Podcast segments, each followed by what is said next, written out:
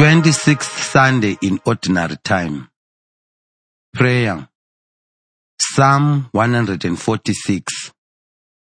The Lord executes justice for the oppressed, gives food to the hungry. The Lord sets the prisoners free.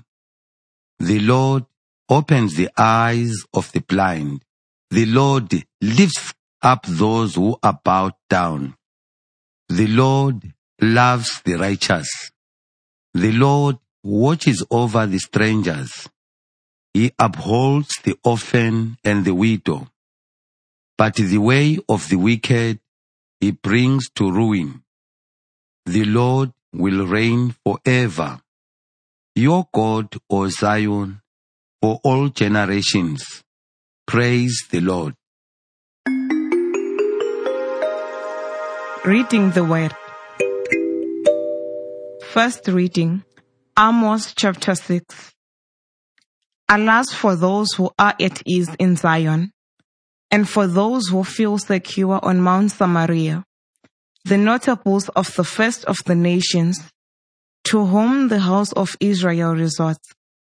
Alas for those who lie on beds of ivory, and lounge on their couches and eat lambs from the flock and calves from the stall, who sing idle songs to the sound of the harp, and like David improvise on instrument of music, who drink wine from bowls and anoint themselves with the finest oils, but are not grieved over the ruin of Joseph. Therefore, they shall now be the first to go into exile and be the revelry of the loungers shall pass away. Second reading. First Timothy chapter 6. But as for you, men of God, shun all this. Pursue righteousness, godliness, faith, love, endurance, gentleness. Fight the good fight of the faith Take hold of the eternal life, to which you were called, and for which you made the good confession, in the presence of many witnesses, in the presence of God, who gives life to all things, and of Christ Jesus, who in his testimony before Pontius Pilate made the good confession. I charge you to keep the commandment without spot or blame until the manifestation of our Lord Jesus Christ, which he will bring about at the right time. He who is the blessed and only sovereign, the King of kings and Lord of lords. It is he alone who has immortality and dwells in an approachable light, whom no one has ever seen or can see. To him be honor and eternal dominion. Amen. Gospel, Luke chapter 16. There was a rich man who was dressed in purple and fine linen, and who feasted sumptuously every day. And at his gate lay a poor man named Lazarus, covered with sores, who longed to satisfy his hunger with what fell from the rich man's table. Even the dogs would come and lick his sores. The poor man died and was carried away by the angels to be with Abraham. The rich man also died and was buried. In Hades, where he was being tormented, he looked up and saw Abraham far away with Lazarus by his side. He called out, Father Abraham, have mercy on me, and send Lazarus to dip the tip of his finger in water and cool my tongue, for I am in agony in these flames. But Abraham said, Child, remember that during your lifetime you received your good things, and Lazarus in like manner evil things. But now he is comforted here, and you are in agony. Besides all this, between you and us, a great chasm has been fixed so that those who might want to pass from here to you cannot do so, and no one can cross from there to us. He said, Then, Father, I beg you to send him to my father's house, for I have five brothers, that he may warn them, so that they will not also come into this place of torment. Abraham replied, They have Moses and the prophets. They should listen to them. He said, No, Father Abraham, but if someone goes to them from the dead, they will repent. He said to him, If they do not listen to Moses and the prophets, neither will they be convinced even if someone rises from the dead. Hearing the word, deadly unconcern. Today's liturgy builds on the message of the previous Sunday with a stacked threefold warning against a deadly danger that wealth brings, the danger of unconcern. Amos' critique of the wealthy leaders and aristocrats contained in the last Sunday reading rises to an even higher level today. The prophet begins his oracle with the Hebrew word which should be translated as woe. This makes it both a lamentation and a declaration of disaster upon the nobles and aristocrats, the leaders of Israel. Using an image of a feast, Amos alludes to their luxurious life of carelessness and rampant consumption. Lying on beds of ivory and resting on their couches, they eat the meat of lambs. Meat was a rarity on the menu of ancient Israelites. It was eaten very rarely and only for special festive occasions. More importantly, lambs would hardly ever be slaughtered by ordinary people as these animals produce wool and milk necessary for daily life.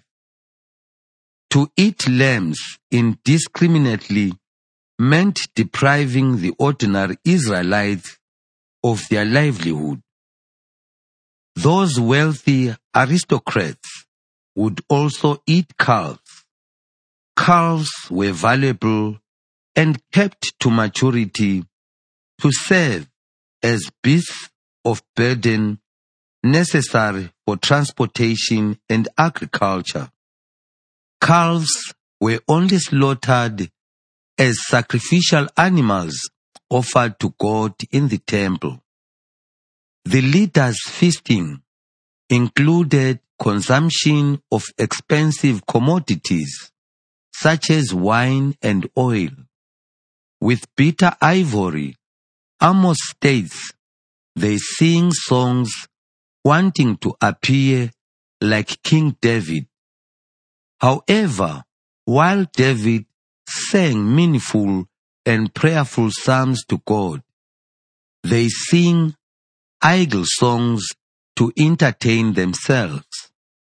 With these images, the prophet shows the leaders as hedonistic characters who sees what the ordinary people need for livelihood and what rightfully belongs to God for their pleasure and entertainment. They showed utter lack of concern for God and for the nation they were meant to lead. Their feasting was a mockery of the ordinary people and showed disregard for God. While their nation was collapsing politically and socially they entertained themselves instead of grieving over the ruin of Joseph, that is, the approaching destruction of the kingdom of Israel. Amos declares that their self-indulgent and unconcerned lifestyle would bring upon who? Upon themselves. Unfortunately, it would also bring destruction upon all. The second reading addresses Timothy, a close companion of Paul in charge of the Christian community in Ephesus. Paul wrote to Timothy with instructions and admonitions on the manner in which he should exercise his leadership. To understand the full force of these admonitions, the verses preceding our reading must be taken into account. In 1 Timothy chapter 6 verses 3 to 10, Paul writes about certain individuals leading an ungodly and immoral existence focused entirely on the pursuit of material gain and money.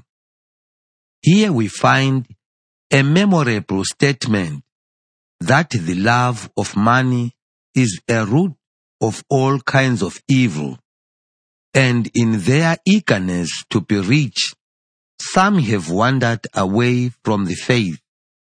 Referring to such individuals, Paul creates a sharp contrast between their life focus and values and that of Timothy. Therefore, he begins with the phrase, but as for you, indicating that Timothy's lifestyle must be entirely different. Paul follows with a list of seven qualities that exemplify a true Christian leader. Righteousness, godliness, faith, love, endurance, gentleness, and perseverance, described as fighting the good fight of the faith. Paul highlights the great importance of these virtues by solemnly charging Timothy in the presence of God and Jesus with keeping the commandments until the return of Jesus. This means that Timothy must persevere in the practice of those virtues and as a leader help others to reach the goal of their faith, eternal life in the presence of the Most High God. A true leader shows consistent dedication and concern for his community. Greed and self-interest destroy this commitment. Paul knew this and wanted to ensure that his companion would remain a concerned and dedicated leader until the end. The story of the rich man and Lazarus exemplifies Luke's concern with the right use of wealth. The story features a rich man who, like the wealthy Israelite leaders in the first reading, lives a life of luxury and feasting. His purple clothing and fine linen suggest a royal figure, a leader. The second main character, Lazarus, is a beggar living on scraps from the rich man's table. Lazarus is also a religious outcast because he comes into contact with dogs, which makes him unclean. These two men have only one thing in common. They both belong to the people of Israel and have Abraham as their father. All members of the Israelite community were obliged to show concern for the poor and underprivileged, as was stipulated in the law of Moses. Thus, the rich man, by his indifference to the fate of Lazarus, fails in his obligations to care for a fellow member of the same community he violates the law of Moses. Both men die, and a dramatic reversal of fortunes take place. Lazarus, whose name means my God helps, is taken to heaven to join the father of the nation, Abraham. In contrast, the rich man goes to the place of eternal torment, Hades where he is alone and isolated. His failure to show concern for his neighbor while enjoying a privileged life on earth led to an eternity of suffering and isolation. Shockingly, even after death, the rich man neither realizes nor admits the error of his ways. He continues to be arrogant and utterly self-concerned, treating Lazarus as his servant and messenger. He requests Abraham to send Lazarus to bring him water, and later as a messenger to his brothers. Both requests are refused. The rich man remained utterly unconcerned about Lazarus during his time on earth. This prevents him from receiving care in the afterlife. His punishment came because he ignored God's commands to care for others as revealed in the law and the prophets. Ignoring these precepts, the rich man also showed lack of care for his own long-term future. His self-indulgent and earth-centered approach manifested through his lack of care for Lazarus, bore fruit in eternal suffering. The rich man was entrusted with wealth and used it only for enjoyment and self-satisfaction in the present life. By his selfishness and self-centeredness, he isolated himself from his fellow human beings. This lack of concern would cause him to experience the same isolation and indifference in the life to come. Today's readings demonstrate disastrous effects of unconcern. Amos blames the Israelites elite and their lack of concern for bringing disaster upon the nation. Paul calls Timothy to be very serious about his role as a leader, concerned with salvation of the members of the community. He also identifies the pursuit of wealth as a seductive force capable of deceiving and destroying any leader.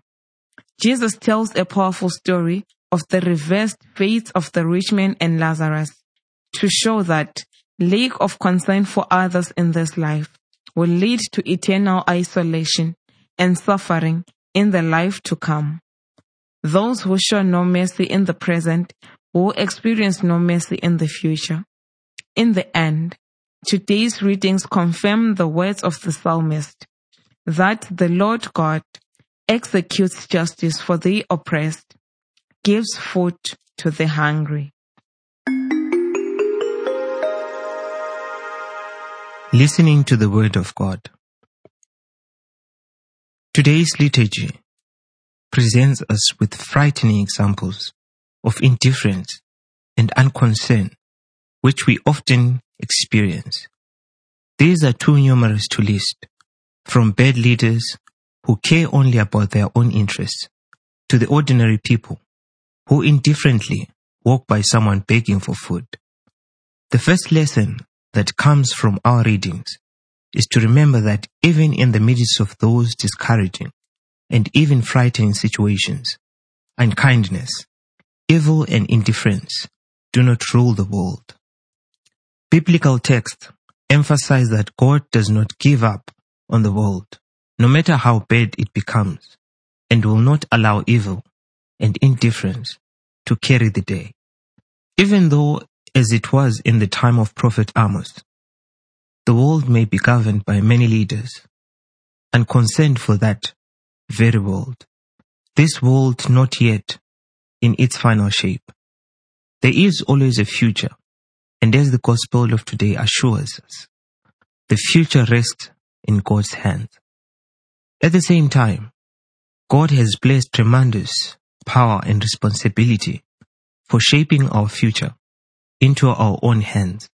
We can, like leaders of Israel, from Amos' prophecy, choose to lie on our beds of ivory and do nothing, simply enjoying the moment of our legal comfort or we can look towards the future assured that our concern for the welfare of others and the world will be met with God's kind response. An African proverb, smoke does not affect honeybees alone. Honey gatherers are also affected. Expresses well the truth that how we affect others is decisive for shaping our destiny. Our life, both in the present and the future, is in many ways shaped by what we are chiefly concerned about. Luke warns us that the concern for comfort and self-satisfaction without taking any account of others has deadly consequences. Today, concern about ecology, the environment, and our planet in general has become mandatory for all. We are used to thinking that such big issues are not really our concern, that we cannot do anything about the planet and the environment. After all, it is big companies which pollute the seas and rivers, who cut down the forests. While this is true, certainly our actions also make an impact. What we do with our garbage and refuse, the way we heat our homes and use electricity, whether we recycle or not, are just some examples of showing concern. Like in the story of Lazarus, our lack of concern for our environment will eventually come back to harm us. Frequently, we hear testimonies that people who care receive back much more kindness than they pour out. When it comes to care, often the first step towards care comes with difficulty because we need to break the very natural and strong barrier of selfishness and self-concern. But it is the experience of many that once those first steps are taken, then showing concern and kindness comes naturally. It is very natural to be first concerned about oneself and one's family. But the beauty of the Christian message is that we are called by God to be world shaping caregivers. Through our concern for the well being of others, we bring God's care into this world and change it. In many ways, being an unconcerned person is no option for anyone who calls himself or herself a Christian. Smoke does not affect honeybees alone. Honey gatherers are also affected. Action Self examination. What is my greatest and life shaping concern of my life?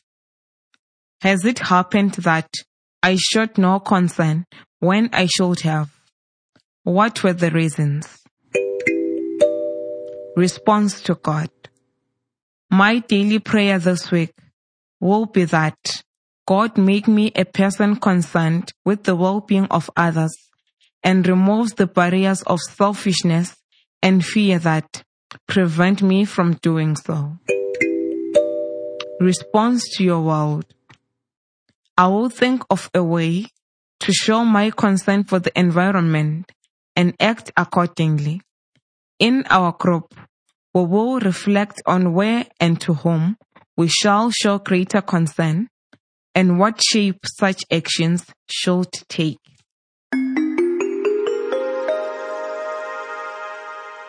Lord God, whose great concern is our life and our salvation, we thank you today for not leaving us alone with our needs and troubles in this world.